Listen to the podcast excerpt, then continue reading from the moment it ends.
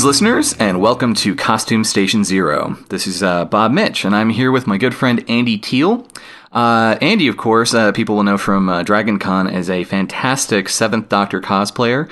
He also is the founder of the PrydonAcademy.com website and uh, originally Yahoo Group. And he's also generally the, uh, I don't know, master of ceremonies, really, for the Doctor Who cosplayers at Dragon Con. So, Andy, welcome. Thank you. Hello, hello. So, uh, wow. Uh, you know what? Uh, As we record this, Dragon Con is coming up very, very quickly in uh, about a couple of weeks. Um, you must be very excited. I am very excited and a little bit frazzled at this point because there's a lot of a lot of organizing to do. Well, you do take quite a quite a bit on yourself there. Um, well, let's let's start with the the Prydon Academy. Um, how did that come about?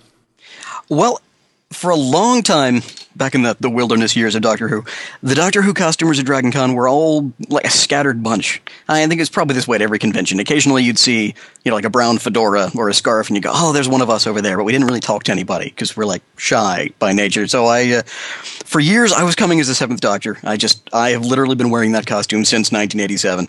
And Dragon Con introduced this parade one year. It was like 10 years ago. And they said, uh, we're going to have this great costuming parade. And I thought, wouldn't it be fun just to get out there and march in Doctor Who costumes? And um, we there were just like four of us who were going to march.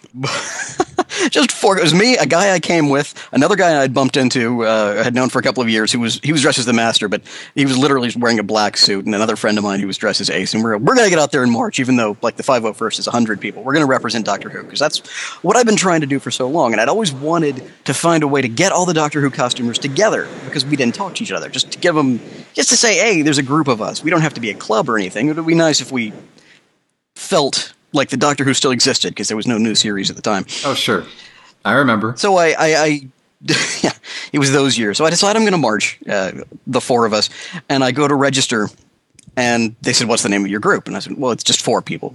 So yeah, we have to have a name. So I kind of panicked, and I thought, uh, "Doctor Who names Prydon Academy."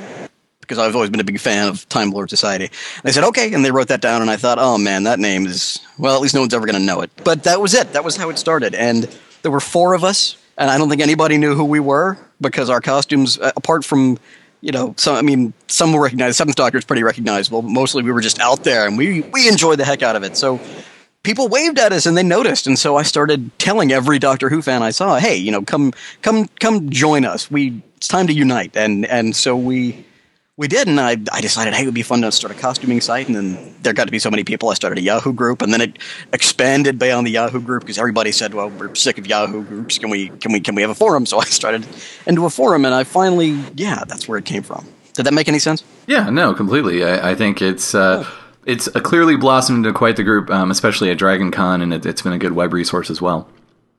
Yeah, the idea has always been to start a proper costuming resource site like uh, like the Live Journal DW cosplay site, and it's been it's been on the back burner for years as the forum kicks along, and I've been stockpiling information and sort of. You know, I've got it, and I've got all the great breakdowns from from people like yourself. Who eventually, when we start the actual resource site, it's going to be huge. But it hasn't happened yet because I just there's only so much time in the day, and I uh, it will happen eventually. But until then, it's uh, just a forum for discussing costumes and swapping information. There are no there are no breakdowns or tutorials yet, but uh, soon. Uh, it's definitely the place to go if uh, anyone attends Dragon Con in Doctor Who costume to uh, organize, certainly with uh, like minded folks like yourself. Um, and actually, that group's really grown over the last uh, five or six years. Uh, what was the the latest count last year? Uh, the latest count for people, it's it's hard to be sure uh, because people sort of come and go, but I think there were almost 150 of us in the parade. Wow. Uh, the forum itself passed 500 members about two weeks ago. We had a big uh, sort of like celebratory upgrade to the site uh, in honor of our 500th mer- and our 10th anniversary. I believe this year is year 10. Well, I remember finding you guys when you just had the Yahoo group, and uh, it was very, very helpful because at the time, which was uh, probably around 2004, uh, there really wasn't much on the web um, for Doctor Who costuming, and I'm desperately trying to find details and people that could help and people that have done, you know, Tom Baker or other doctors before, and you know, and, and you were really kind of the only guys out there I, I immediately found, and I was like, oh, thank you. oh, that's really good to hear. Because uh-huh. we don't, I mean, obviously we're based on the East Coast, and a lot of us attend DragonCon, but I don't want it, you know, I want very much for it not just to be a Dragon Con forum. You know, and that's that's where we convene generally. But I want it to be a good resource for costumers. Absolutely. Um, now, since you are such a big Dragon Con attendee, and I've never been, sadly, so could you kind of fill me in on, on what it's like? And uh, w- would you also say that is your favorite convention to attend in costume, or do you have another one? Oh my gosh, no, it is. Dragon Con is Dragon Con's like a life changing experience. It really is. It is like the highlight of our year. We never. I go to a few other conventions. I go to MegaCon because I live in Florida, and I go to you know I've been to Pittsburgh Comic Con a couple of times, and for, for me they're like it's, it's like little little tastes of what going to Dragon Con will be like. Because it's crazy. It's it's mm-hmm. it's five days at this point. Thursday, Friday, Saturday, Sunday, Monday. It used to just be Friday, Saturday. It just keeps getting bigger. Like Thursday is the unofficial day, but that's when everybody starts to show up, and they've started putting programming on Thursday just because they know people are going to be there. As they do. Yeah, it, it it has taken over the entirety of downtown Atlanta. You know, used to be just one hotel or two, and over the years there have been hotels that we've either left or gotten kicked out of for being too rambunctious because you know us geeks are rambunctious. But uh, the bigger it gets now, the more it expands back into those hotels and they'll sort of welcome us. So now it's, I think it's every hotel in downtown Atlanta except for the Ritz Carlton, which I'm sure we'll eat one of these days. And it's, people say it's like 45,000 of your closest friends. That's the, uh, the great thing about Dragon Con is I think it's the only volunteer run convention of its size. I mean, really, the two big conventions, Dragon Con and SDCC, that's that's how I heard I hear it told. And I think the big difference is that Comic Con, which sounds amazing, and I really want to go, it is is, is more corporate. Like it's it's more like a trade show for Hollywood. I think Dragon Con, the tone is slightly different because it's all volunteer run. Any profit is that is made goes right back into next year's convention and it's it, um, it's a different thing, and both of us are at a disadvantage because you've been going to Dragon Con so long, and I've been going to SDCC so long, San Diego Comic Con for those who don't know, and so we're a little biased. Uh, actually, um, I would I would generally from what I've heard, agree with that statement. Uh, I mean, Comic Con is great, but it's like triple the size of Dragon Con. It's just enormous. Sometimes the, yeah. the sheer amount of people can actually get to you. You have to really pick your battles. It's so hard to get into. But once you're there, it is a good time, assuming you know what you're getting into. And for cosplay, it's really awesome. And the level of, of cosplay is certainly, you know, very similar to Dragon Con. There's always so many amazing people that you see. And I can compare because I see all the great photos, not only of your group, but of the, uh, you know, just generally speaking on Flickr. Oh yeah, I look at the SDC pictures every year, and I so want to go. I wish we could just combine the fan groups and just have like an exchange program so we could all experience it. that would be pretty awesome. I know we we talked about it, but of course, uh, practicality and money always stand in the way. But I would highly recommend, uh, actually, almost more so than Comic Con, you especially should come out to Gallifrey One. Oh, I want to very much. Yeah. I do. I, I and again, it's just a matter of money. I've honestly, I've been, I've only been west of the Mississippi in this country once. Yeah, I've been out to Colorado. I've never made it that far out. I uh, see. I see. But I, I will one of these days. Like this year, me, missing the opportunity to meet William Russell was painful. Mm, and he was such a good guy. Oh my god! Just knowing that it's like, oh my god, he's alive and he's in the United States. Mm-hmm, totally. Uh, I wanted to meet him. But Dragon Con, Dragon Con is uh, there's there's a there's a I think what what really makes it wonderful is there's that feeling of camaraderie that you can only get at a at a convention, and no matter how big it gets. And it, I think the challenge they've had the last couple of years is that it's gotten so big that that that people are. I mean, obviously, it's not as big as SDCC, which blows my mind because people at Dragon Con these days, you know, complain a lot about how crowded it's gotten. So that's part, huh. part of why they have to keep expanding because you know you find yourself pushing through. So the idea that there are that many more people in San Diego is is haunting. Just to hear you say that, it's like, my God. Oh yeah, yeah. No, it's yeah. there aren't enough oxygen molecules for everyone. So, uh, walk me through a bit of uh, everything you um, kind of helped set up and organize there for the uh, the Doctor Who cosplayers. Well, um, we use the uh, we use the Prydon Academy forum as kind of a, a communications and information dissemination hub. But we have we have the parade, which is which is the big event. That's where everybody sort of comes together. And the parade is on Saturday morning, and we have to coordinate everybody who's going to sign up. Uh, we don't have to know what costume they're in because a lot of people want to keep it a surprise. We have to we have to get everybody signed up and prepared by a certain point because because the parade itself is enormous. And the lady who organizes it, who is just amazing, her name is JP, and I don't know how she does it because it's like it's like organizing the Doctor Who group times fifty.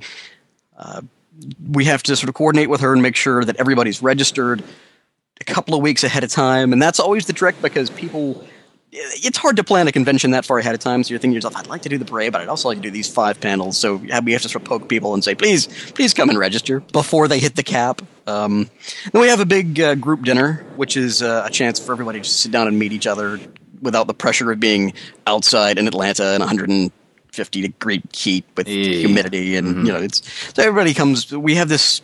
We, we end up renting out a substantial chunk of one of the big downtown restaurants every year for everybody to come and just sort of sit and talk. Um, so we have the group dinner, and we have an enormous Doctor Who photo shoot, which is which is pretty standard, you know, at these conventions. You've always got you know the League of Lanterns photo shoot, the Heroes photo shoot, the Doctor Who photo shoot. Again, in the early years, it was like ten of us, and now now we even get the people who didn't want to get up early enough to march in the parade, but do very much want to meet all the Doctor Who people. So they come out. So the photo shoot's even bigger than the parade. We've got like 200 people at the photo shoot, uh, and uh, then we do little little gatherings here and there. We ch- we shoot some funny videos and sketches at the photo shoot and and we do sort of you know throughout the convention we'll we'll meet up and separate and we work together at the uh, the British costuming uh, sorry the, the British media panel and yeah that's about it Yeah, uh, you're a frequent uh, moderator on that panel, are you not? Um, definitely one of the guiding forces there since you've been doing it so long. I love that panel I absolutely love it it um when we started doing it there was they had the British media track is great um, but they they finally said, you know, how we talk about costumes? So I uh, was very happy to come and join in on that. And it's turned into, in the beginning, you know, the first couple of years, you do what you want to. You talk about what Doctor Who or British media costuming is like, and how you can source different pieces, and you know, the difference between you know, like the super specific costuming versus you know, costuming more just for fun. And uh, but after the first couple of years, you realize you're saying the same stuff. So we've turned it into more of a pageant now, where people who've come in with costumes of every level get to just sort of show us. So, um, is there any other highlights about Dragon Con you want to mention for uh, whether they be Doctor Who costumers or or not? Highlights of Dragon Con. Well, me, I, I, well, there's the there's the masquerade on Saturday night. Uh, it used to just be a, like a costuming contest. People started telling jokes and doing like little dances, and now it's more of a show. Like the masquerade, you have a costume and you expect to put on a show. And then since that happened, there's also the costume contest now, which is just you know to appreciate the, the craftsmanship and the costumes. And Everything's a highlight at Dragon Con, man. It's the best part of my year. You don't sleep a lot during Dragon Con.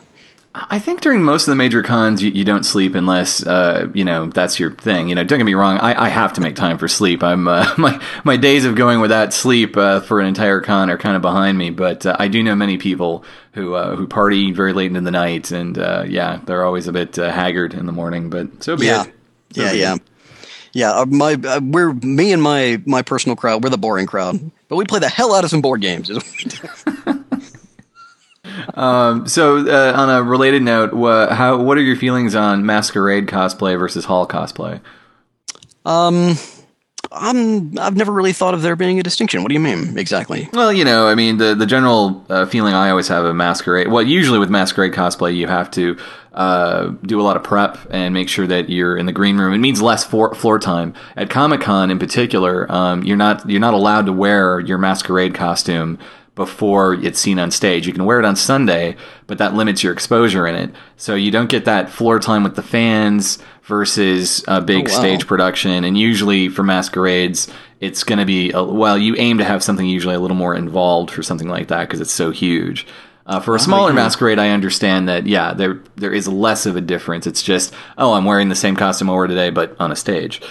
Yeah, yeah. I mean, I I I never really thought about it. There there certainly are. I do see. That's true. I, I, do, I only do see one or two costumes in the masquerade that I've seen throughout the convention, but yeah, there's there's less I think of a distinction uh, at what I'm used to because it's pe- people don't tend to to hold them back unless they're the kind of costume that you can only wear on a stage, you know, for a few minutes because walking around in it would be literally impossible. We have a, a few groups who do that kind of thing, but um, that's an interesting question. I, I'd never really thought about it. I personally couldn't bear to have a costume that I didn't get to walk around in because for me the fun of it is being out there, not not exactly acting, but being in costume as that character, sort of representing that character and sort of embodying it, and just the fun of meeting people and the experience. I, I don't think I could hold a costume back until just just to go on stage. That would make me very sad. Yeah, it would for me too. But some people are very competitive, and and uh, and again, some costumes, in my opinion, are definitely designed more to be seen for five minutes on a stage, more so than walking around a hall in. Yeah, that's a very different thing. There, there's a there was an amazing group at DragonCon for a few years, who would every year they'd have they they would top themselves and bring out these amazing, enormous foam, wood, metal, and latex creations. They did the entire cast of The Nightmare Before Christmas one year. So, uh, stepping back to the beginning, uh, what ha- what attracted you to the hobby of costuming? That is an excellent question. I have been doing it since God knows when. I think I, I was born two days before Halloween. That's probably where it started because Sure. Halloween was always my my favorite holiday, still is, and I always wanted to put together a new costume every year. And I I was I was a weird kid. Um, I'm a I'm a freelance artist and I, I do a lot of sculpture. And when I was a, I learned I had the world's coolest art teacher when I was younger. He's my mentor, Alan Kuykendall. I say his name in the hopes that someone listening to this podcast will hear it and go, "Oh, I know him," because that's likely. Um, um, he taught me when I was in fifth grade how to do latex appliances. So yeah, I I remember 1988 came around and I was obsessed with, or 89, I was obsessed with the Michael Keaton Batman, and I did. I, I, I spent months creating the Joker costume for myself, and I had like latex cheeks and chin and tip of the nose, and you know, I mean, I I was just I've always been obsessed with it. I don't know what attracted me to it. I just love the idea of I don't know transformation, getting just getting to embody a character that you find personally meaningful. And No, I, I completely agree. That's that's the definitely the reason I like to do it. I've often said that for me, it's it's representing my heroes, uh, childhood wish fulfillment, that kind of a thing. And yeah, I don't know. You're right. There's something about transforming yourself and uh, and just uh, yeah, putting it out there, flying your colors, as my friend Scott always puts it. That's well put. Yeah, it's not. It's not for me. It's not about being a different person. It's about you know I have this this character that I love and uh, just to to embody that and to, to take it to other people and say, hey, look at this great thing. You It's- should love it too. Yeah, exactly. It sounds like you had a, an early start, uh, certainly with things like prosthetics. If you were doing that for the Joker, now would you consider that your first costume or your first significant costume? Um, hmm, that's a good question. No, no. I think my first significant costume was actually. Wait a minute, maybe. No, you know what? That's what I'm thinking of. The Joker was '89. My first personally constructed costume would have been Spock. In like, I think I did that in like '86. Uh, a movie Spock or a classic series Spock? A classic series Spock. I was Star Trek obsessed. I I I, uh, I remember putting together, putting together. I remember getting the ears and and and trying to duplicate the makeup with the eyebrows, and it was it wasn't even it wasn't even classic series Spock. It was uh, unaired pilot Spock. Ooh. With yeah, with the blue turtleneck because it was easier to find a blue turtleneck when I was you know you know in sixth grade than than than uh, than it was to find a. Uh, uh, a blue with a black V-neck. You were going obscure variant before it was cool to go obscure variant. Yeah, I see it. and then and then the Seventh Doctor. The Seventh Doctor was actually the year before, two years before I did the Joker. It must have been. I never thought about it, but yeah. As Sylvester McCoy like appeared on, not even on screen. As soon as he appeared on the cover of Doctor Who magazine, I went, I don't know, something about him just touched me. I don't know. He just really, I connected with him immediately. Just the sparkling smile and impishness. So I have to do. I'm sorry to cut you off. I just wanted to. Well, fir- first off, I noticed it's very interesting that uh, there's a lot of people I know who are um, among my friends who were big Doctor Who fans, but were pretty big Star Trek fans as well. I don't find that uh, almost mythical divide between Trek fans and Doctor Who fans as much personally as it seems to be purported on the internet. So I always wonder if that's sort of I don't know some sort of strange perception or propaganda or what. But it seems like for the most part, sci-fi fans like to band together. There's supposed to be a Doctor Who Star Trek. I didn't know that. That's terrible. Yeah, no, it's. I, I'm not saying it's it's hugely prevalent like a like a, uh Bruins versus the Trojans kind of a thing, but uh, you know, it uh, it seems to have always been. People always say like, "Oh no, we're crossing that line." I go, "Yeah, but all my friends like both, and if you did cross the line, cool, let's see it." Like, you know, that would that would that's kind of sad. Yeah, heck yeah. I I couldn't dream of not enjoying Star Trek. I mean, of course, there's the mythical Star Trek Star Wars divide, which I think is more just fun to have to play with than anything else. yeah, I'd, I'd agree with that totally. There was Um, a there was a there was a, a rivalry at DC a couple of years ago, um, where the uh, what exactly happened? There was an ambush. I believe I believe some Star Wars costumers ambushed the Klingon assault group and pelted them with tribbles. And then and then the following day, There was a lightsaber battle, I think, in Retribution. I missed the whole thing, but I heard about it later. The Klingons, they got the Klingons with tribbles. Wow. No. The- no, hey, that's if they're going to fight with stuff, it's going to be tribbles, right? Exactly. Mm-hmm, because then you never run out of ammo. Yeah, that's true. I never thought of that. Also, things to fall comfortably onto when you hit the floor. Indeed. So it's got like a couple of different uses there. Um, so going back to the Seventh Doctor, because clearly that's what you're really known for, and I figure it's time to it's time to dive into some Seven here. uh, so uh, I assume you've come a long way since that, that first version of uh, of that, because I, I did a version of Tom Baker, uh, you know, who's my doctor, and I presume from what you're saying, Sylvester McCoy would be who you consider your doctor. Um, that Certainly, certainly my I, I don't know, I, not not my first doctor, but but in as much as I have a favorite, definitely my favorite. Okay, that's what I mean. Your favorite. I, when I say your doctor, it's usually your favorite doctor. But yes, I your, your first and your doctor, I do believe, can be different. I know a lot of people say it's the same, and I say yeah, often, but not always. Yeah. See, my first episode was Ark in Space, so it would be the fourth Doctor for me because that's where I started. Yeah, well, I think most Americans our age did start with Tom Baker. How it's almost it's almost impossible for me to find anyone who grew up in the PBS years who didn't start with Tom Baker.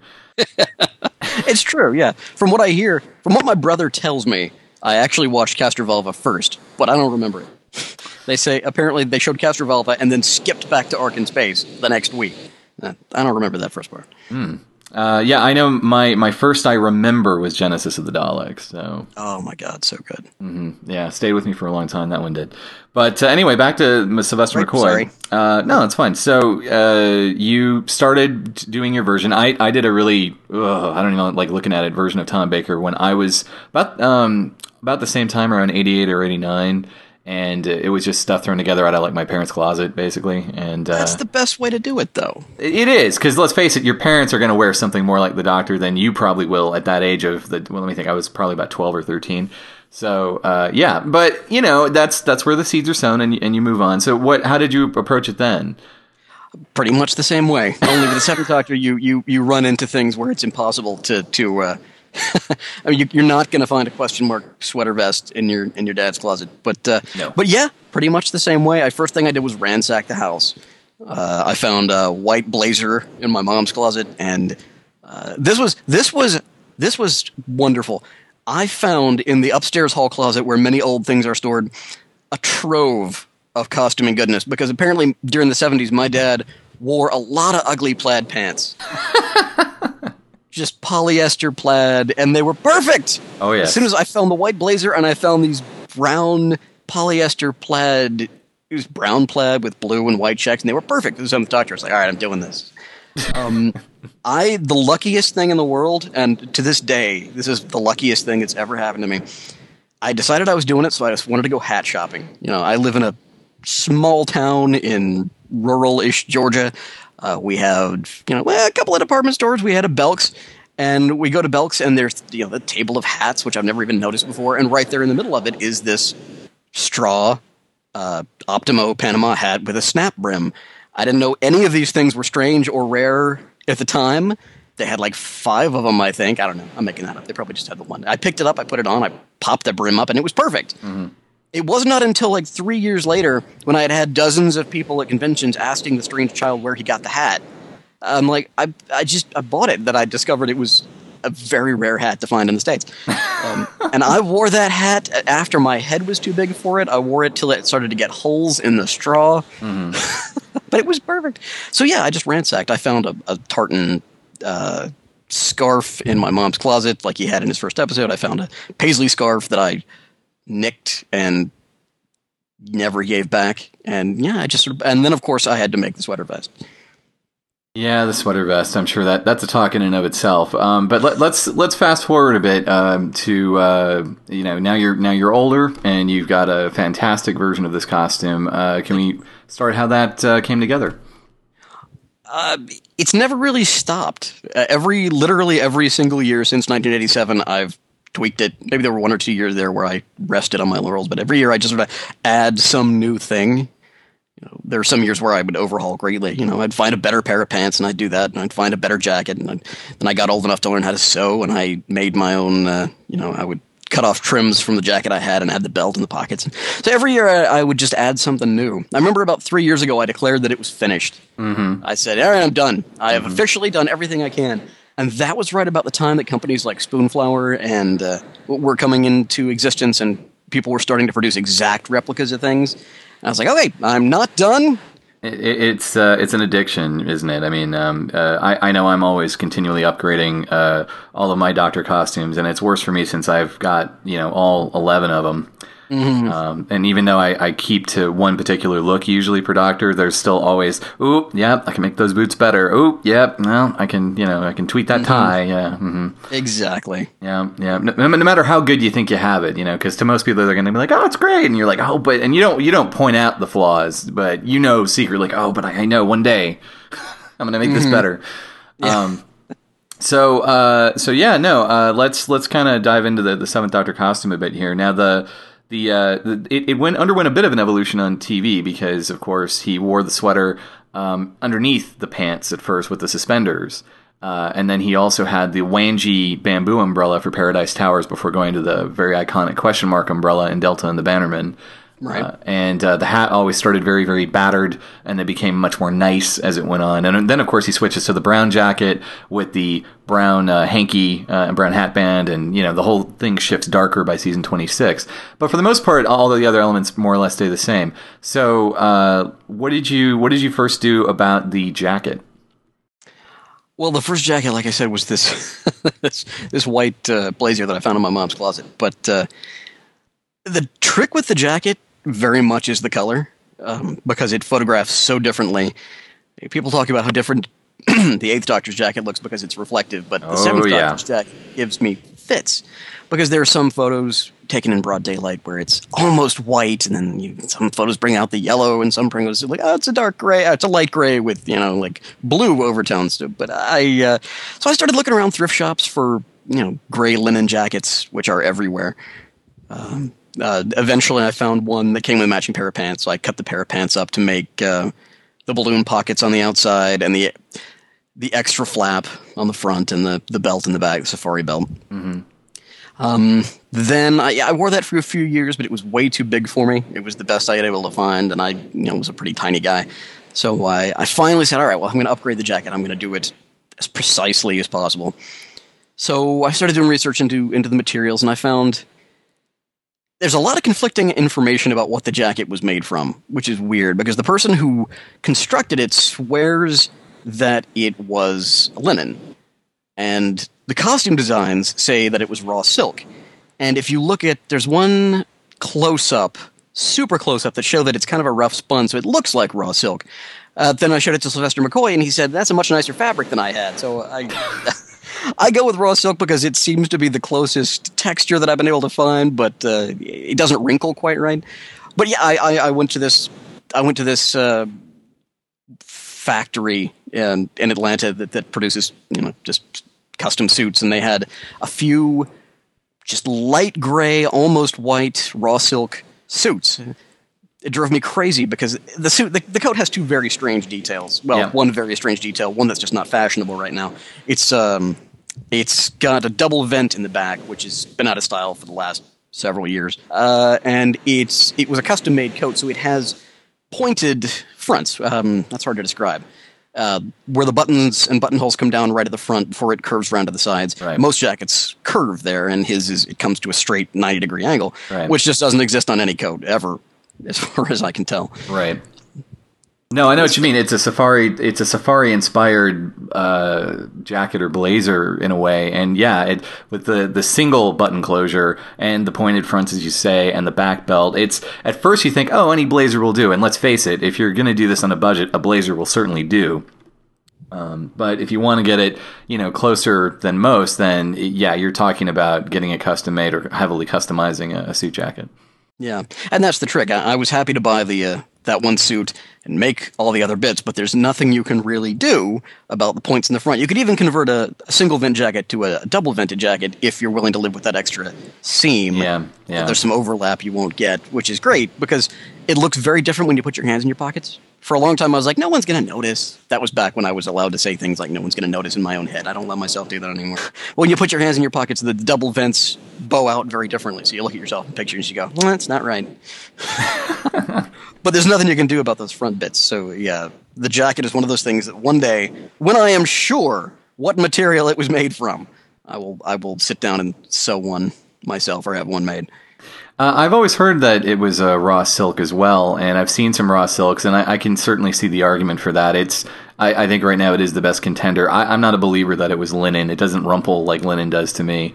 Uh, yeah. Uh, and I know the brown jacket was a straight uh, wool gabardine, um, so that's much easier if you do the brown variant. But uh, the um, what was I going to say? In terms of options out there for anyone listening, um, please check out my Seventh Doctor breakdown on dwcosplay.com. Uh, if you go to the user memory section, there's a bunch of doctor entries among others, and there's a seventh doctor entry there. I'll also post the direct link on this uh, post as well. But um, they're very, very good. Go and look at them. Yes, they, they, it's a wonderful primer, and uh, and Andy definitely gave me a lot of help on it. And uh, yeah, in, in, terms of basic options, if you're not if you're doing budget, hey, any any decent uh, light gray or or cream, as some people call it, or whatnot blazer or suit jacket will do you, or brown if you want that variant. Uh, that's certainly where I started. I think a lot of us started that. Uh, I know the very first version of this costume that I did, it was a thrift store fifteen dollar, yeah, suit jacket on a rack, you know, and it was the brown one because it was easier to match that color. Um, yeah. And the uh, but in terms of getting the, the exact styling, the the two main jackets out there is the Baron Boutique and the Magnolia jacket uh, both of which um, are fairly good. Um, it's just that the Baron's going to be less expensive, and that's actually the, my current one, and I really like it a lot. And I know that you, in particular, Andy, gave me a, a great breakdown of the the pros and cons of that jacket, which uh, you're welcome to comment on if you like. Otherwise, pl- people, please check out the breakdown. It's very, very thorough.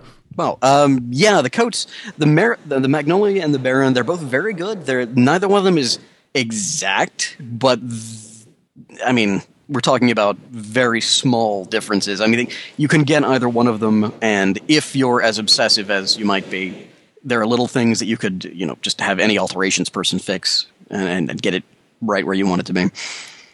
Uh, or you can try asking them yourself, which sometimes they're very good about, and other times, you know, they, they, they might miss the boat. And it's not really their fault. They do these a lot, and, you know, if it's a very minute thing, they might just yeah. go, eh. But again, you're right. It, some of this can be done after the fact, totally. Well, that's true, that, and that, that's me. I'm, I'm, I, I, would, I wouldn't have thought of that of asking you to change it. I would have just bought it and taken it to someone local because I like to you know, be there. And sure. with me, if I can't sew it, I get very frustrated. Like if I'm not able to do it myself, I, I get because I'm sort of obsessively hands on. So to hand it over to somebody else drives me crazy. Well, I, I, I totally see that, but on the other hand, uh, as Scott and I have discussed, um, you know, you should always know your skill set, and if you need to have a piece of um, you know clothing made or a prop made or something that does fall out of said skill set and something that you're probably not going to pursue or you simply don't have the time to learn it and do it at the quality you want, then you have no choice but to outsource. Oh, absolutely. I did not mean to suggest that that costumers should should feel bad about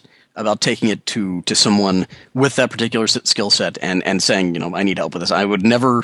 No, everybody's got the things that they do. I, I, was just speaking for myself because I'm like I said I'm obsessive. But there's when the time came to do my Seventh Doctor pants. After I finally hunted down the fabric I wanted, I tried very hard to sew them up myself. But in the end, I that was well beyond my ability as a as an extremely novice tailor uh, and and and I, I happily took them to a real tailor and said, "Please make these for me." Um, yeah, no, no, completely. I mean, actually, uh, it sounds like your philosophy in general when it comes to uh, making your costume versus buying your costume or commissioning a costume is you try to lean to making it, but obviously, you know, you can't avoid some parts are going to have to be outsourced or sent to someone else. Yeah, well, it's it's the big I think paradigm shift in costuming in the last uh, ten years is that back in the day, I think it was a little. It's different. I'm not sure one is better than the other, but I think it was a little more fun back in the day because you knew no matter what you were making, there was this knowledge that there was no way you were gonna gonna get it exactly right because that's impossible. You know, you've all you've got are fuzzy images you took off, you know, a VCR and a few pictures from a magazine, and everybody who was going into it knew that their costume was going to be th- as good as they could make it. And the fun was showing people, oh, this is how I did it, and oh, this is how I did it. You know, mm-hmm. no no two pairs of pants a Fifth Doctor pants, for instance, had the same stripe pattern on them. No. Now, between I think the I, I think greater scrutiny and and um, I won't say greater dedication to costume because people were certainly dedicated back then. My God, Yep. but an easier access to crafters who can make these things and just just a different sort of vibe in the uh, in the hobby. You can get things made now or make them yourself that are precisely what they used to be. We have access to so many more resources. Places like Spoonflower who will print you the fabric that you never thought you could get before, or or you know, the internet where, where people are able to hunt down exactly the handkerchief that the Seventh Doctor used. So you know, back in the day, if you had the right colors on it, then you know, that was great, and everybody knew you know, we're all going to do our best to get that one. Now you can get the exact one, so it adds a different sort of wrinkle to it, which I think has its its pros and its cons. Uh, indeed. I mean, uh, I think what you're ultimately saying is uh, we we have access to better resources, and a lot of this just draws back to the internet. You know, communication is so much better, and uh, we all have uh, DVDs, nice and restored. Yes, all do HD and everything. Mm, HD, we can get it all nice and screen grabbed and put it on our iPods, or I always say iPods, iPads, and uh, you know, carry it around with us. Uh, Scott used to put together these things he called stalker books, and uh, they were just printouts of all of these different views of a costume whenever he was out, you know, looking for, to match shoes or fabric shop or whatnot. And I I picked up that habit from him. And uh, I mean, to a degree, I was already doing it, but I just went full board when I'm like, "Oh yeah, that is really smart. I'm going to keep doing that." That's a great idea. And uh, yeah, no, I, I always keep your reference materials on hand when shopping. Actually, if you can, try to find a way to stick it on your phone or something, because you never know when you're at the mall going, "Hey, wait a minute, those boots!" Ah, and uh, yeah, and and uh, and relying on your memory can be faulty, which is the problem. But um, yeah, no, I think it's just it's the internet, it's the forums. Uh, there's there's so many better resources now, and unfortunately, as you say, there's pros and cons. The pros is hey, these costumes look amazing now, and we're all sharing tips, and there's all these great places to get fabric uh, completely reprinted and so forth. But the downside is I think it creates um, a higher level of competition, which has its negative undertones. Yeah, I mean, for me, I wish I, I would. Ideally, there would be no competition in costuming. I, I, it makes me very sad the idea that some people feel well, if I can't make it look like that, if I can't do it perfectly, there's no point in doing it. Which is, I, I just I, I I like to encourage people not not to feel that way because the fun is in the doing of it and the mm-hmm. wearing of it. Mm-hmm. It doesn't have to be perfect. Just I mean, I, I've been obsessed with this costume forever you don't have to do that. I've seen a million costumes that have been put together over a weekend or over a week or even over a year or however long it takes. And they may not be perfect. I don't know because I wasn't scrutinizing them that well because they were so much fun just to look at. Sure, if the read is there, then that's usually all you need. Yeah. I mean, I've got, uh, I just, I think the fun is in the doing of it. And, and when, it, when it becomes competitive, when it becomes exclusive, it feels like something's been lost. And I, I try to, uh, I, everybody I talked to, I'm like, no, no, just go have fun. Make it out of cardboard. It'll be fun. You'll enjoy it. Yeah, I, I know. I'm, I'm with you there. At least start somewhere. If you want to improve it, by all means, but don't let uh, a subtle Pantone shade or three millimeters of a measurement on, you know, a cuff stop you from finishing or wearing your costume. Yeah. Um, yeah. But anyway, uh, back to seven. Um, Yes. So let's. Uh, we talked a bit about the jacket, uh, and the, the styles were exactly the same for both the brown and the, the, the light gray, we'll call it. Uh, let's talk the scarf, and not the Tom Baker scarf, the Paisley scarf. Actually, uh, a little side note: it started not as Paisley, it was tartan, correct? Yes. Uh, Time and the Rani was tartan, and I believe in my breakdown it's a it's a Fraser tartan. If anyone's uh, looking to do the Time and the Rani variant, but that Paisley was introduced in Paradise Towers, and uh, something even that confused me at first was that that I thought they had switched scarves in season twenty six, but it's very deceptive because it is the same scarf all the way through, isn't it? Well, let me let me think for a second. I know that the handkerchief changed. Yes. I feel like The hat band changed, the tie changed. I'm pretty sure the scarf didn't. I remember reading that somewhere, and yeah, it's the tie. I knew it was one of those two that changed. But you're right, it's the tie. The um the the telling point is uh, there's a there's a great close up of it I finally got from uh, when it was on exhibition, and what was very telling about it was that there is both red and brown colors in it. So it depends on how it's photographed of which way it'll shift. And I thought, Yeah. well, no wonder why they didn't change it, and no wonder why I kept thinking it was changed because you thought, oh, all these other elements changed, they must have changed the scarf too, and that's not the case. I, I don't th- believe it to be the case. It does not appear to be the case. No, I think anyway. you're right. You're you're absolutely like I told you. My brain is fried. and yeah, yeah. uh, Whatever whatever background it's on is, is going to change how it how it appears. So uh, now, unfortunately, there there isn't a spoonflower option for this right now. Uh, maybe one day there will be, but uh, in the in the meantime, uh, finding a decent paisley for this, I have to say, from my experience, there was there's a lot of references uh, Vicky uh, Scott's wife makes to the Great Paisley Hunt of uh, 2009. and uh, because I when I first did the brown version, it wasn't that hard to find a brown paisley that did the job. It wasn't perfect, but it had the read, and I found it at a. Um, you could find it at a lot of places. Um, it was just a cotton print that I got at uh, FNS Fabrics, and then searching for one in more of a red tone was mm-hmm. just a pain. Did you have the same problem? I did. I'm I'm on scarf three or four at this point, and I'm I'm happy with it until I can somehow get the exact one, which I have no doubt will happen one day when someone discovers what it was and introduces it. But it, mm-hmm. yeah, there was the closest I came. There was a paisley pattern that they had at Jo-Ann Fabrics that they ran in a multiplicity of different colors, and for me. I was focusing on uh, there's a lot of red, there's a lot of white, and there's a little bit of green, and I wanted to get those three colors in the right mix so that if you stood back five feet, it had the, the right sort of tone to it. And the first one I bought, I discovered looking at it later, was a little too orange, so I went hunting again and I found exactly the same pattern, which is not quite hyper enough. Like there's there's not quite as much detail in it, as many little things happening, but it's close. And it has generally the right colors, and I was very happy with that. Yeah, no, it, that that is important in getting the right dimensions and so forth. A lot of people think it's a silk uh, scarf, and I'm leaning to the idea it was some kind of a, a cotton or cotton blend print. At least that's how it reads in the photos I've seen of it. Um, I couldn't agree more. Yeah, I don't think it has the sheen to be silk. no, and I and so that was the mistake I made at first. I kept looking for silk scarves for the first like couple of outings, and then I finally rethought it.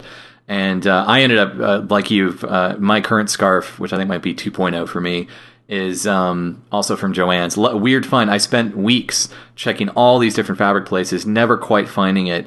And then randomly at a Jo-Ann's, I found. I'm like, okay, still not perfect, but that's by far the best choice. And you know, that's the And way this was in 2009. Yes. That's when I was hunting for mine too. I think. I wonder if we ended up with the same paisley. Very possibly, we should we should do a comparison. Um, but uh, yeah, no. So the the scarf is always uh, a good thing. And actually, you know, my only other close match, and this is a, a thing I like to tell people, is uh, hey, if you're not looking at a fabric or you're not at a department store looking at whatever that their scarves or whatnot, uh, just look around what can be repurposed. Because I was at a Macy's with my girlfriend, uh, sort of around the same time. Uh, this was after I'd done this scarf. This must have been late 09, early 10 and they had uh, a bunch of shawls for women that were not scarf, but no, I'm sorry, scarf silk. They weren't silk, but very lightweight. And one of them was a red with some cream and a little blue, and it had a really good read. I was like, ooh, but they only had one. So I bought it and I cut the tassels off and I tried to repurpose it as a scarf, and it was a little too lightweight and it was a little too um, uh, small amount of fabric to make into the proper length. So I had to abandon it, but it was a it almost worked. And I always tell people to keep their eyes open and uh, Yeah. and see what else they can find to repurpose.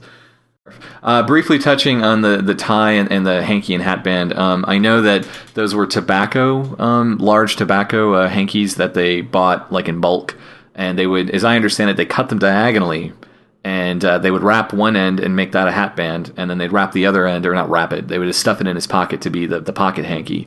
So Exactly. they are the same, uh, essentially, just two halves of the same whole. And they had the brown variant for uh, season 26 and the red variant for season 24 and 25. The brown one actually started life as a scarf. Uh, it's uh, the the red one's a hanky. The brown one originally was a scarf. It Oh, okay. actually had uh, it actually had rough, um, had unfinished edges. Didn't it didn't have a nice seam at the edge. Had a little bit of a, a deliberate fraying effect, and it was uh, a little more sheer.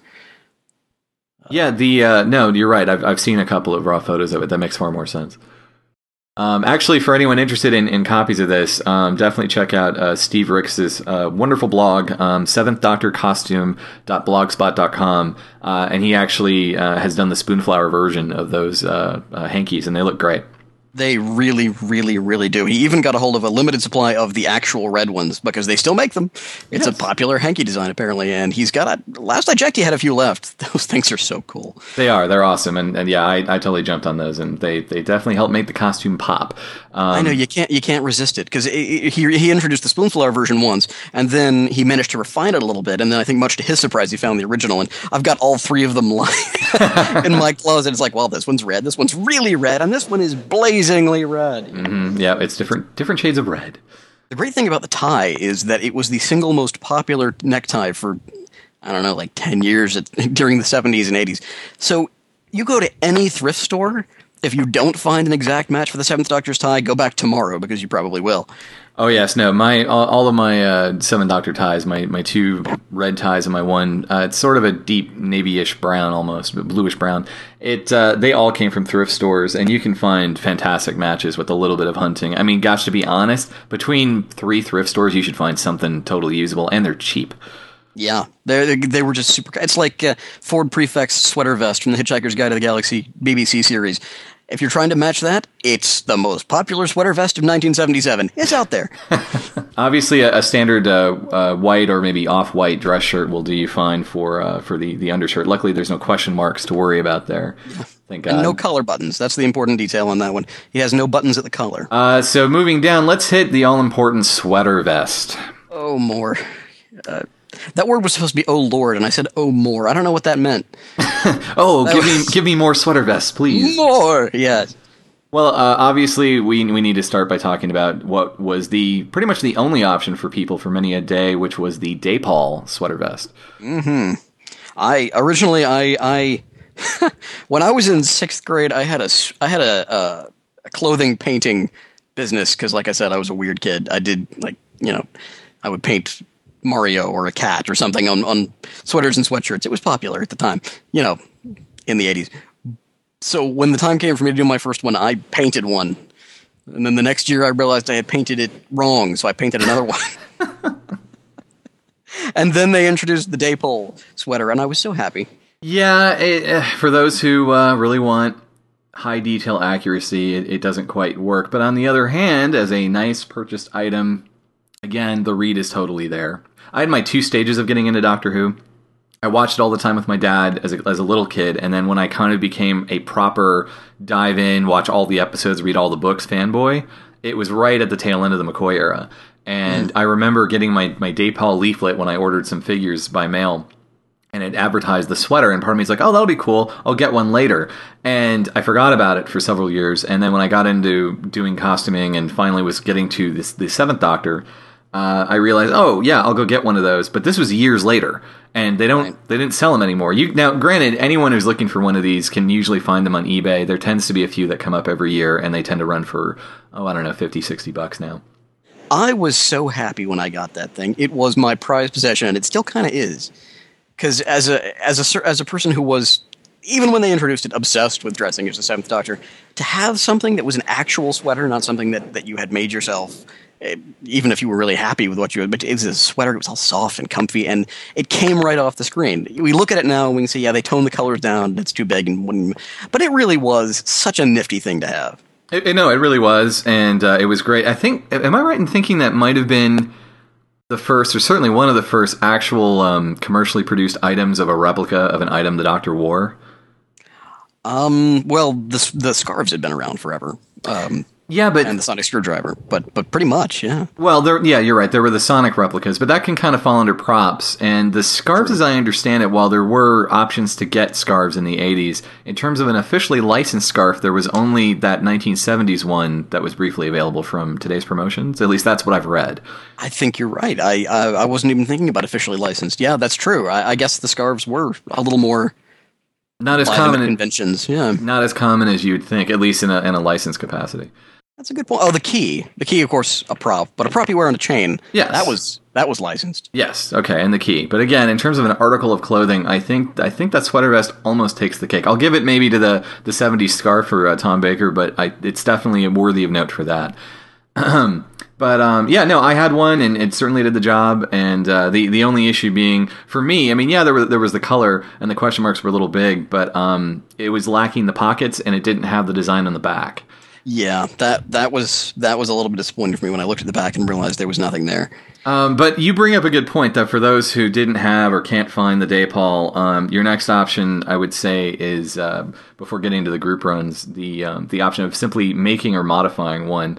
Um, and the easiest method is uh, something I see a lot of people do, which is what you described: um, taking a uh, a regular pullover sweater or possibly a t-shirt, something that'll have at least that kind of V-neck read and mm-hmm. uh, with that kind of wheat yellow base and just you know drawn with fabric markers the zigzag and the question mark. Um, there's a nice pattern for that on the Seventh Doctor breakdown to help keep people in line in terms of the shape. Uh, and those look pretty good for the money. Um, you know, again, it's all about the read, uh, and there's nothing wrong with that. But then if you want to go the next step up, there's getting one custom knitted, which I know you did initially. So why don't you tell me about that? Yeah, well, uh, when I decided it was time to replace the Dapol sweater, I I thought I would have, you know, there were no other options, and I thought, all right, I figured the BBC had just gone to some nice little old lady and had one knitted.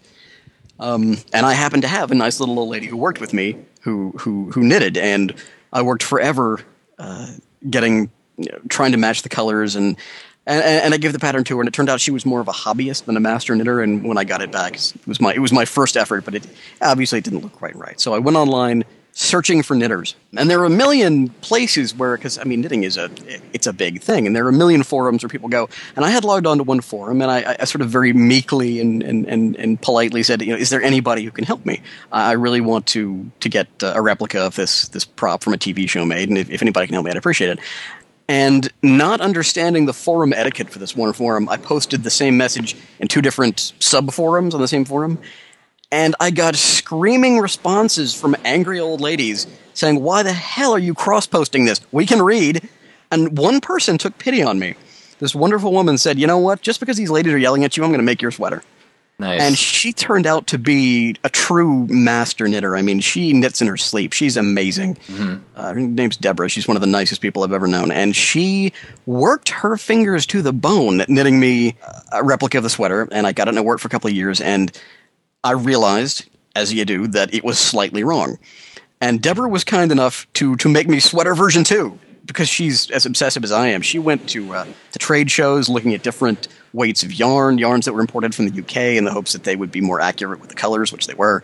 Um, we cross referenced uh, a million photos and patterns, and and she made me sweater version two, which is what I wore it is now one of my prized possessions because it was it was knitted specifically to my measurements and, and to the specifications and everything.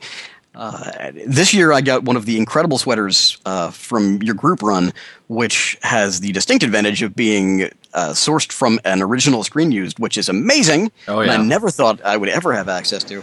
And as soon as, and of course, I, I ordered one from you because I I tra- I handle the one that Deborah knitted for me with kid uh, with kid gloves. I'm way too careful with it, and I'm aware that the way it's knitted, if it snags on a button, it's going to destroy itself. Uh, and then I got the one from you, and I had seen the comparisons because they're so perfect, and I realized as soon as I had it in hand that I had the measurements wrong on mine. How so? this this is frustrating. Sylvester McCoy and I are the same height. We're both five six, and I had just assumed, as you do, that two, five, six people, and I should have thought of this. Being a sculptor, I should have. I thought that human proportions are variable. I just assumed we had the same proportions. So I took measurements from how it sat on him and at what point of his body it terminated, and I had worked out, you know, down to you know like the eighth of an inch, how big the question marks and the zigzags had to be in order to fit that number of them on the sweater. Mm-hmm. I had used, I don't remember what I used as a as a baseline. I think I used his hand or something. No, I didn't. It was part of his torso. and and when I got yours, I realized that the question marks on the original are half inch smaller than mine. And I went back and tried to figure out how I'd gone wrong with all this work, and it just turns out he has a longer torso than I do. So in order to get one more row of question marks on onto mine to make the number of rows of question marks match, I had expanded the question marks by half an inch, and that had compensated. But they're not screen accurate. It's just he's he's got a longer torso than me by one row of question marks. Well, this brings up a good point as a tangent, and that is, uh, you know, is it more important that you make it read correctly for you, for your body type, for your height, uh, or is it better to be screen accurate down to the detail, even if it might make it look wrong on you? That's a, yeah, exactly, and it's a very tricky question. I my opinion is it falls somewhere in the middle. You try to pay a little bit of attention to one, a little bit of attention to the other. Uh, with me, it's just yeah. I just take a look at photos of photos of myself in costume and go, oh, it doesn't feel right. Maybe I should change it. But uh, when it came to the question marks, I always kind of felt looking at pictures of myself in the sweater that something felt off, but I couldn't put my finger on it.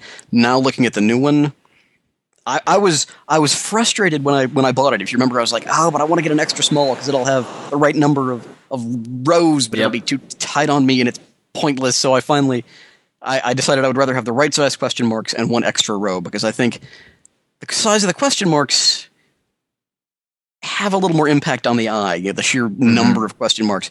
Whereas that bottom row is going to mostly fold up over your waist. You're not going to see it. So it comes to that was the concession I made for. I, I do know some people that ordered the extra small simply because uh, I presume they're displaying it and uh, they're not naturally an extra small, simply because they are about accuracy and they wanted to have it look right as opposed to wear right. And uh, that's all, all down to personal preference. Um, touching on that, I uh, briefly is that yeah uh, the the Sylvester McCoy group run the first one because uh, for those listening there were two uh, started uh, gosh that's probably those have been the longest group runs because it takes so long to get so many people because the the minimums involved on that group run um, are so high it's such a custom sweater that it took uh, gosh like a year to get enough people to get going on that thing and it, there was so much r&d and you know sitting there and counting stitches and all the high-res photos to, oh my god! oh yeah I to, know that feeling. to nail down that pattern and uh, and picking yarns and everything you did we had to do. And i remember for the first run we didn't have access to the original. Uh, we just had a ton of reference photos. And uh, scott mentions this but you know the turquoise we had on the first run was too light. We had to resource and go a little darker a little greener. And uh, finally after i mean good god that that list started in april of 08 and they finally delivered um, in march of 2010 so quite quite a long haul for for that. Now, granted, a lot of that was sign up time and collecting payments and figuring out you know some R and D on it, but still, that was a run of about fifty five sweaters, and uh, they were great. They they certainly you know they looked very nice, and they had your pockets and the uh, design on the back and everything. Um, but then there was demand for more. Every time, I swear, every time someone sees one of those sweaters, whether it's a friend of mine wearing it or I'm wearing it, everyone goes, "Oh, where'd you get that? I got to get one." And part of me says, "Well, I can help you, but it won't be fast." so, so Worth uh, it though. They're beautiful. no, no, no. They came out great, and then so for the second run, um, which the minimum sadly went higher, so it took us still like about another year to get eno- enough people. Um, and this run ended up being about 130 units, and uh, we I, I had the terrible, terrible um, uh, problem of trying to deal with the colors again. And so, luckily, a good friend of mine uh, who owns one of the originals stepped up and said, "Hey, you know, I'll help you out, and uh, you know, we'll we'll compare it to mine, and I'll help resource the colors and correct one or two tiny measurement mistakes we'd made." So these second run sweaters are about as good as you're ever going to get to owning an original. Uh, It it is it is pretty amazing. I, I have to, and it's a perfect example of of when it comes to buying things versus making them. If you you are the sort of person who has to have it, you know, like like like me, who's just obsessed with accuracy. You can't make one. You're gonna. At first, I was galled. I was like, "Well, I'm just gonna buy it." I didn't, I didn't do anything. But if you want it that accurate, it's one of those pieces where you know you have to say, "Okay, you know, it's all right to buy this." Yes, no, completely. I mean, something like that's so specific that if you if you have the money and you have the patience, by all means, do it. And uh, I'm not against uh, organizing a third run if demand is there. The problem is that it's just you need 100 to 150 people to get that thing going. And uh, it's let's just say this: if it happens, and I never say never, uh, it will not be very soon. But anyone listening to this, if you're uh, interested or you, you see, I'll post a photo of it and a link to the previous group run postings. Uh, feel free to message me, and if we get enough people, I'll get it running. Just you know, just expect it to be a long wait. Um, but yeah, no, those, those really were the best. And actually, if you're in a rush, I highly recommend uh, just keeping your eyes peeled on the forums and eBay. Every once in a blue moon, someone amazingly does sell theirs. Um, uh, especially people that wanted to upgrade from the two runs, or someone who ordered two. I know a handful of people that did that purely for backup.